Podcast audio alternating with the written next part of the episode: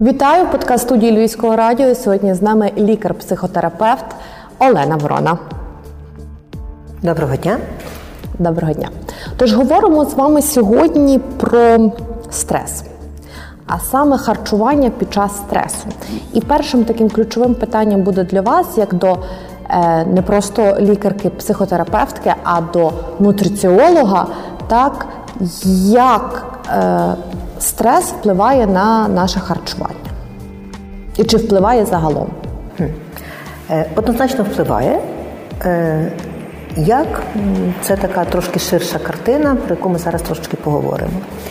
Е, почнемо з того, що коли людина почувається в загрозі і стресує від якоїсь небезпеки, в даному випадку у нас є дуже багато підстав відчувати себе реально загроженими, реально в небезпеці.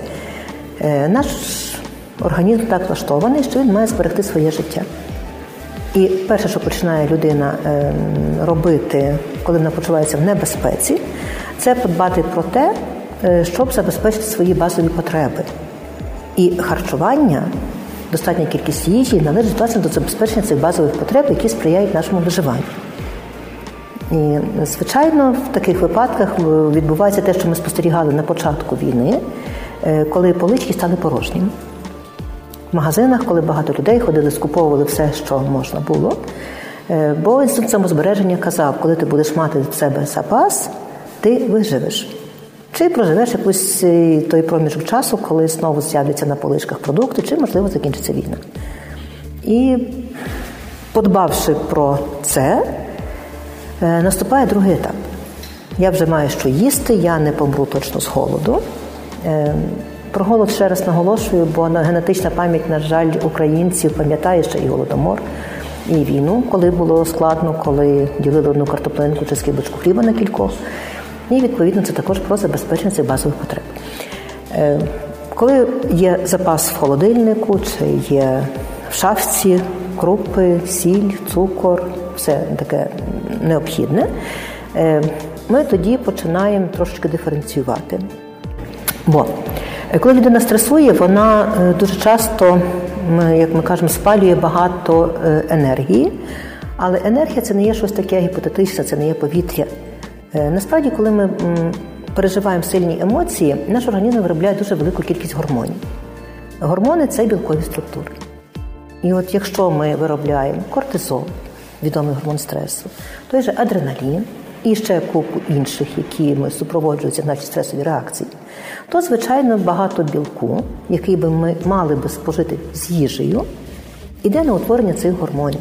А гормони регулюють інші наші реакції і підтримують також нашу життєдіяльність. Е, є такі дослідження, які кажуть, що крім білку, нам потрібно ще такі мікроелементи, як магній, наприклад.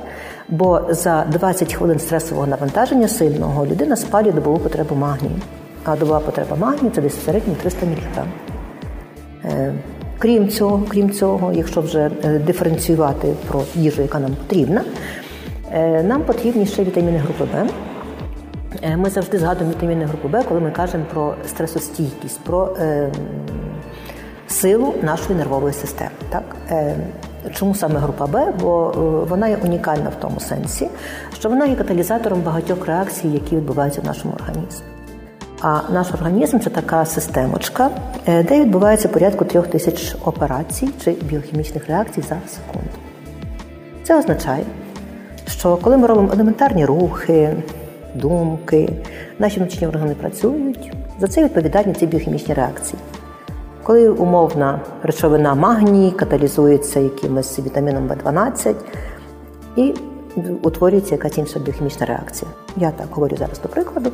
Насправді, і саме тому, коли є багато емоцій, е, багато проживань, це все відбувається в швидше. І нам потрібно це додавати. Е, ще такою е, речовиною чи таким же вітаміном, який сприяє роботі нашої нервової системи, є вітамін Д. І тому я завжди кажу, коли ми говоримо про підвищення нашої стресостійкості, Е, для того, щоб нашу нервову систему нагодувати, щоб вона витримувала ці навантаження, які на нас зараз падають, а падають щораз більші, то то спочатку це інтенсифікація просто праці, потім ковід, зараз війна.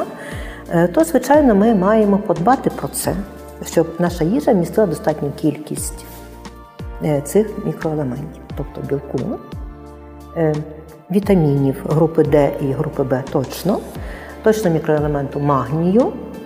Ну і, звичайно, є ще така речовина, як жири, які дають нам відчуття насиченості і які дають нам енергію.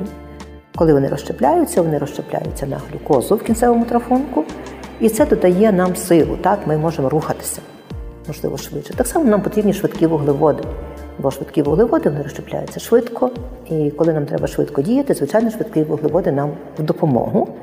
А коли людина перебуває в стресі, вона напружена і хоче якось реагувати. Реакцій в нас насправді не так багато. Е, є такі загальновідомі або бий, борись, або втікай, або завмирай. І от для того, щоб ми рухалися, тобто бігли чи боролись, чи робили щось, наприклад, чи заготовляли тож таки їжу, чи убезпечували собі якесь е, сховище, чи їхали в іншу країну. Нам також потрібна енергія. Е, і тут нам допомоги йдуть швидкі вуглеводи. А на більш тривалий такий проміжок часу нам потрібні білки і жири. Таке буде запитання до вас. Якщо вже якщо вже людина так, е, заїдає стрес, так, якщо вона не може зупинитися, відповідно, в нас де така побічна реакція, яка називається зайва вага.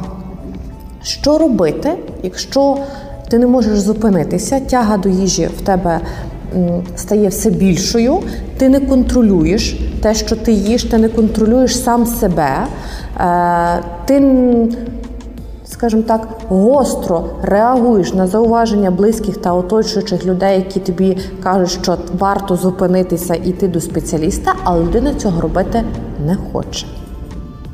Е, зазвичай така картина відбувається тоді, коли є високий рівень гормону стресу кортизолу. Власне, він спонукає нас багато їсти, неконтрольовано, і ми не можемо зупинитися. І е, тому, тому всі заходи, які сприяють нашому заспокоєнню, які будуть сприяти в кінцевому е, випадку зниженню гормону кортизолу, вони будуть працювати. Бо це стає неконтрольовано дійсно через те, що знову ж таки людина є, почувається в небезпеці через високий рівень кортизолу. В небезпеці піднімається рівень кортизолу, і тому потрібно швидко і багато їсти. Е, чому кажуть, людину в стресі видно, в неї є кортизоловий коло порятунку, коли починаються відкладатися ці відкладення на животі навколо талії. Організм робить запас. Запас цього таки жиру, щоб його ж вистачило на якийсь там період часу, коли, наприклад, е, ситуація не нормалізується. І тому єдиним способом в даній ситуації це знизити рівень тривожності. І рівень тривожності ми можемо знижувати багатьма способами. Це, звичайно, візит до психолога чи психотерапевта, який допоможе опрацьовувати причини і надасть механізми, як з цього виходити. Е, звичайно, це така дуже часта порада психологів і психотерапевтів для того, щоб ми рівень тривоги знизити, ми маємо трошечки підвищити наш рівень задоволеності чимось. Коли ми чимось задоволені, рівень тривоги зазвичай знижується. Е, Чому знову ж таки переїдання? Бо задоволення від їжі найпростіше і найдоступніше.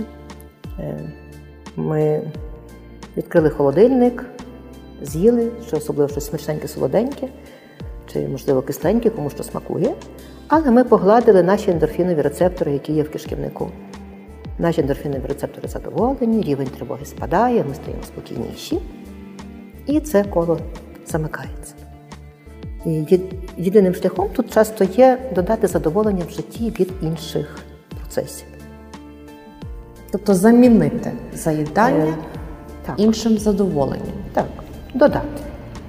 Їжа це дуже добрий фактор для задоволення, але коли тільки їжа, тоді ми розплачуємося е, кілограмами.